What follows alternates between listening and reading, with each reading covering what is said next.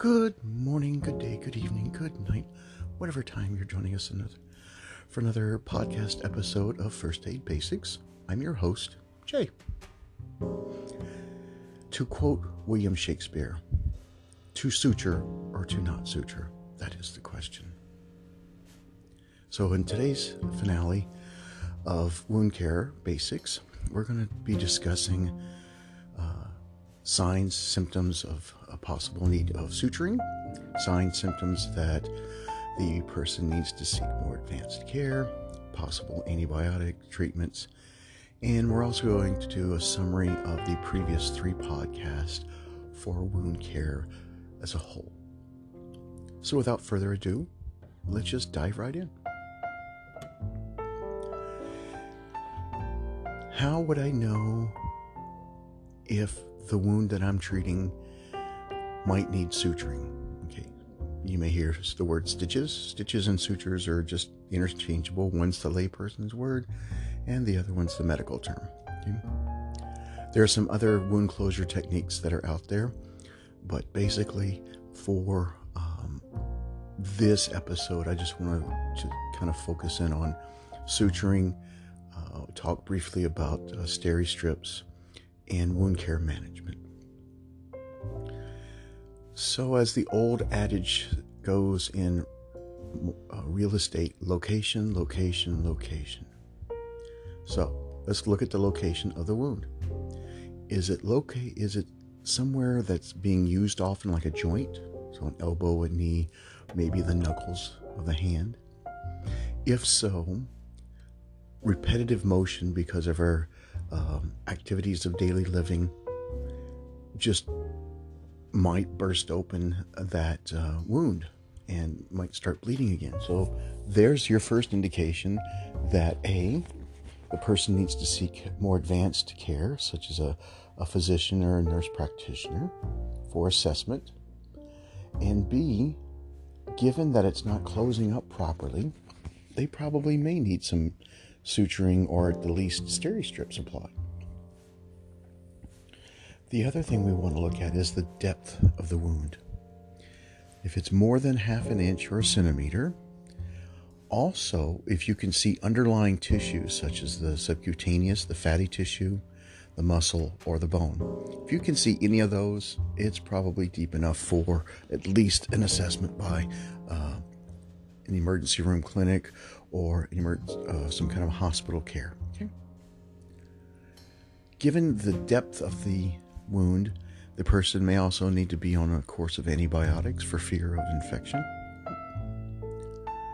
Another thing we want to take in consideration in the location side is face near the eyes, the ears, the mouth, the nose, uh, also around the genital area. Any kind of uh, lacerations to those parts need to have further assessment by a physician.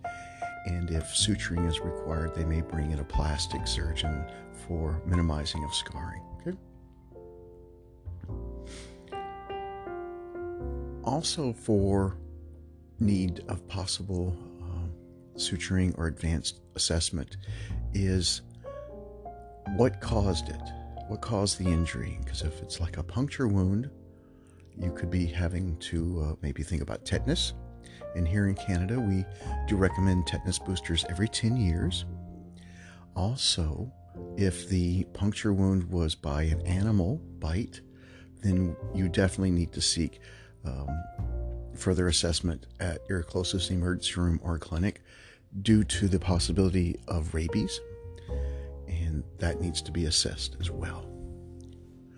Human bites are another bite that, uh, if the skin is broken, needs to be assessed by a physician or nurse practitioner somewhere um, that has more advanced training because our mouths are full of bacteria, they're filthy, and they're easily infected.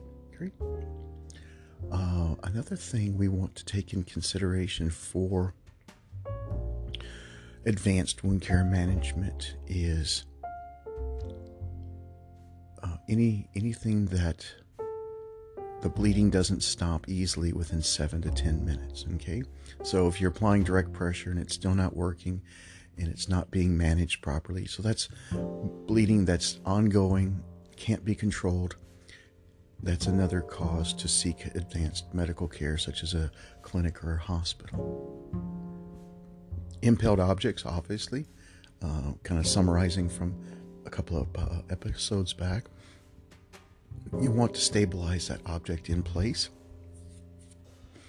So you can use most anything to build up a um, log cabin style, uh, quote unquote. So you would have two gauzes, two pieces of gauze on one side, and another two pieces uh, crisscross on the other side, so that you're building up uh, a stability that is approximately half of the remaining uh, exposed impaled object. Now, some of the industrial accidents I have witnessed and been to where it's just this huge piece of pipe or a huge piece of wood. Practicality speaking, they're going to need fire rescue to uh, cut that down to a manageable size to get them into an ambulance. So that's not practical to have uh, that managed with just log cabin. It's, it's just not going to be manageable because that person needs uh, treatment, uh, pre hospital care, and um, that impaled object to be more uh, lowered. Okay. All right, so some other types of wound cares that can present as needing special assistance would be firearms. So you have handguns, rifles, shotguns. Any of those can produce velocity uh, bullet injuries that can cause both entry and exit wounds or just an entry wound. So, the first thing you need to do as a rescuer is make sure the scene is safe for you to even approach, obviously, goes should go without saying. And the second thing is once you've found the inj- the entry site, look for an exit wound. Now, sometimes there might not be one depending on the type of bullet, the velocity, the distance, etc., etc. Uh, so just look for an exit wound. Again, it might ricochet off of a few bones inside and stay lodged inside the body. But still look for an exit wound anyway, because if the uh, weapon was of a higher caliber, and depending on what kind of bullet was used, the exit wound could most definitely be more damaged than the entrance wound similar to someone being electrocuted, where there is an exit wound always with electrocution.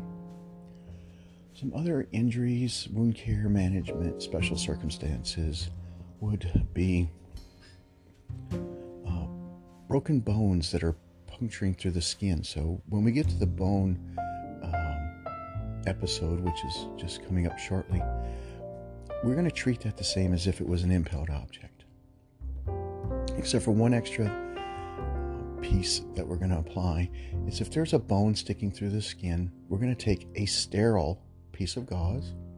So these these type of injuries, we want to use sterile as much as possible because the infection rate for uh, getting into a bone is very serious. So you would take one 4x4 sterile dressing, you would place it lightly over the exposed bone.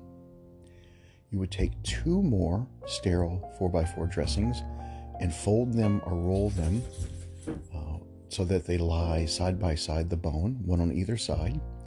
the reason we're doing it in that order is those two pieces that are folded up will keep that first one that we call the tent in place. And then we would take a roller gauze or a triangular bandage and we would lightly uh, wrap those those pieces uh, dressing in place. Okay. If you're using a roller gauze, do not apply direct pressure over the bone itself. Kind of kind of wrap under that area and then go around to just the other side of the dressing. And again, anytime you're using um, dressings or bandages to secure uh, wounds, make sure you check the circulation before you apply and after you apply that is um, unfortunately one of those minor missed points, but it is important. Uh, and the easiest way to do that is check the capillary refill at the fingernail bed, or uh, if the person has nail polish on, you can use the pad of the finger. So, what you're doing is you're pushing in slightly for a second, releasing, and you're looking at the color respond. Okay?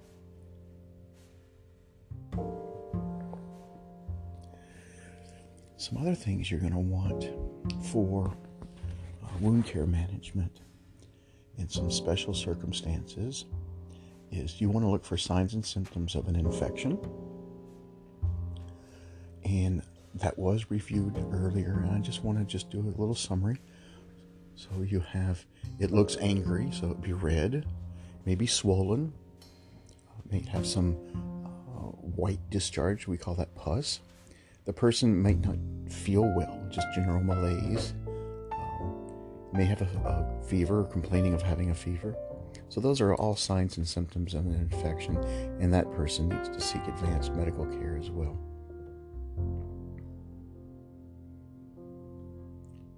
When you are assessing a wound, we generally do not debride that wound. However, in certain given circumstances, it is acceptable to uh, wash out really dirty wounds at the scene. So, like gravel and rock and oil and grease and things like that. So, just uh, put it under tap water, clean tap water, please, and just try to irrigate that as much as possible before you apply a dressing. Um, and again, for minor wounds, uh, the application of an antibiotic cream is acceptable. Just only use a small little amount because uh, that applied with a bandage of some form uh, can make it goopy, and we don't want that. We also want to take good care that any wounds that we are taking care of in the field, do realize that once they get to a hospital, the physicians, uh, the nurse practitioners, they will remove the initial dressing, so don't be shocked, even though we're telling you not to, because it's pre hospital care. We want the bleeding to stop. The only way that they can assess that wound thoroughly is to take off all the dressings and see what they're hand, what they're dealing with, if it's going to be requiring sutures or steri strips if you have the training and access to steri strips and the wound does not present in any of the uh, other s- signs that I mentioned at the beginning for needing suturing or further advanced care, by all means, you can apply steri strips if you are trained and have those resources at hand. Uh, with wounds that are deep or large that I have mentioned, needing advanced care or needing suturing, do not wait. That needs to be seen right away. By delaying, what's happening is the body's naturally trying to heal itself. Wound care management from a nursing perspective is it's supposed to heal from the inside out. What hap- at times if the person does not seek treatment or does not get treatment, the wound will start to heal from the outside in, and that leaves a gap. Okay? And that can lead to other serious complications down the road. So always get them to a care facility as soon as possible. Another thing for special circumstances regarding wound care and injuries is a crushing injury. You see that in industrial or logging sites where a um, a tree falls on someone's limb. The general rule is unless it is obstructing their airway, so anything that's covering their head, neck, chest, leave it in place. Let the fire rescue EMS teams deal with this person. Okay? Only remove it if it's involving impeding their airway. Something like a limb, arm, or a leg, um, hip, leave it what's happening there is that object is causing a dam effect on that limb. So not only do you have broken blood vessels, um, soft tissue being held down by this object, possibly broken bones, that is causing a dam effect right then and there. Blood is starting to pool, starting to clot. Naturally, it does that. So if you're really super ego and not thinking and want to move that object, your cause can cause more damage. Because think of it this way what happens when you release a dam at a river? All the water and all the debris that was at that dam starts to flow down the river. So think of that analogy before you uh, want to take any kind of heavy object off a person's arm or leg. Because all that debris and all that blood is going to start flowing internally or externally, and you won't see it necessarily. Uh, so, what they do for EMS and fire rescue training is the paramedics, EMTs, whatever you, you call them in your province or state or jurisdiction, they're going to get the person with oxygen, checking their vital signs, possibly a couple of IV lines, maybe something for pain management. And they're going to slowly move this object while assessing the whole uh, area. So they're going to be assessing the part that's been injured and continually assessing uh, the person's vital signs, the level of responsiveness, etc. Um, these type of rescues are slow and deliberate for that one reason. So maybe looking at it from an outsider, non-EMS, you're thinking they're not doing anything, but they're being very methodical. This is one of these we need to take our time. This is not a rush. Uh, back in my old EMT days, we would say uh, words like stay and play or load and go. This would be a stay and play because uh, what we need to do for them now is get them stable. And then once they're stable and the object is off of them, then we load and go. And again, uh, protocols do vary from jurisdiction to jurisdiction. Going back to wound care management and signs and symptoms, I believe it's already been mentioned here in Canada that we use a 10 year rule for um, guidelines for tetanus. Now, depending on where you're listening to this podcast, it may be less, maybe more. So, anything that we discuss in these podcasts, always follow your local jurisdiction's protocols and best practices. Some other points I want to mention regarding wound care is having a first aid kit on hand. Obviously, I discussed this in the first wound care management and in previous podcasts. Cannot stress this enough. Having a really good first aid kit on hand is so vital and important. First thing, gloves. Lots and lots of gloves. Where I live, I can pick up a box of non latex, non powdered gloves for about 10 to $12. Given uh, this podcast is being made during COVID, Right now, the demand is not as high as it was earlier when COVID first started. So there are lots of resources to buy gloves. I highly suggest purchasing a box of gloves. They're usually coming out a box of 100 and carrying, uh, you know, eight or nine pairs in your first aid kit in your vehicle. Some other items I would highly suggest slings. Um, I'm holding one in my hand now. That's the triangular bandage.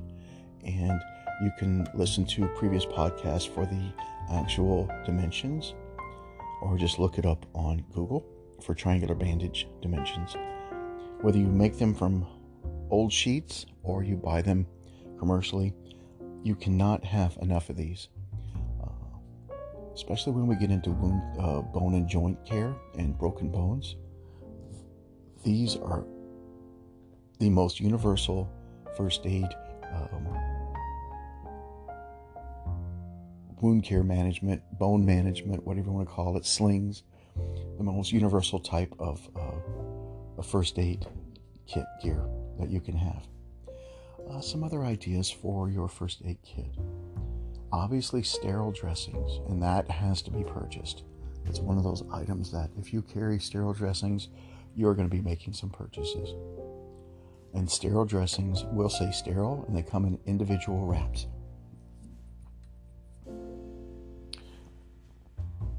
If you have at your disposal, uh, either monetary wise or uh, in your uh, first aid kit, non-stick sterile dressings are excellent for burns, and that was discussed in the previous podcast episode. They do, there are commercial burn kit of uh, kits on the market. They could be gel, they could be this uh, weird looking thing that you put on the burn. They are acceptable as long as they are not expired and the seal has not been broken.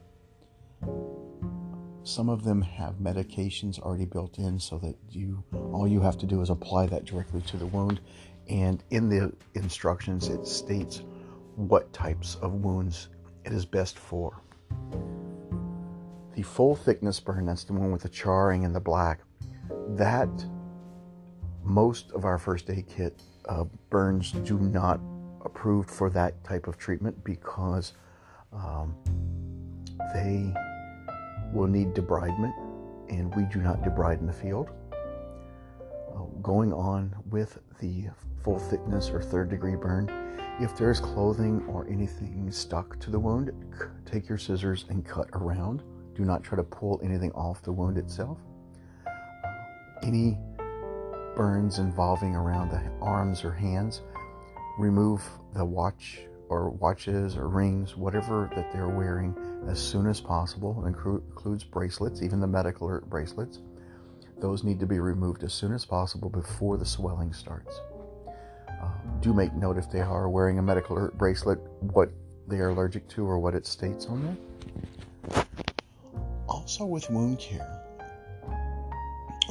majority of the time, minor wound care can be treated with tap water and antibiotic cream. Okay, out of thousands of first aid courses, both basic and advanced, great majority of the reports from my students are it's minor wound care, minor um, superficial burns at a restaurant or cuts at a restaurant, cuts at, um, at an office or industrial site. So they're generally minor in uh, my experience as an instructor. Okay. So, with that, we're going to wrap up this episode of Wound Care Basics. This will be the final episode for Wound Care Basics. Again, uh, please keep in mind if anything that's been mentioned is may sound a little foreign or a question, feel free to email me. Uh, I will have the email posted on the podcast description, and it's also uh, listed in previous podcast as well. The next couple of podcasts will be discussing head and spine injury and then broken bones and care thereof. There'll be two separate podcasts. And given my work situation, uh, it may be a week or two before I get to making another podcast, but as soon as I do, it'll be published. I wish everyone a very healthy and happy 2021 as this is being recorded the first weekend of January of 2021 and take care and stay safe.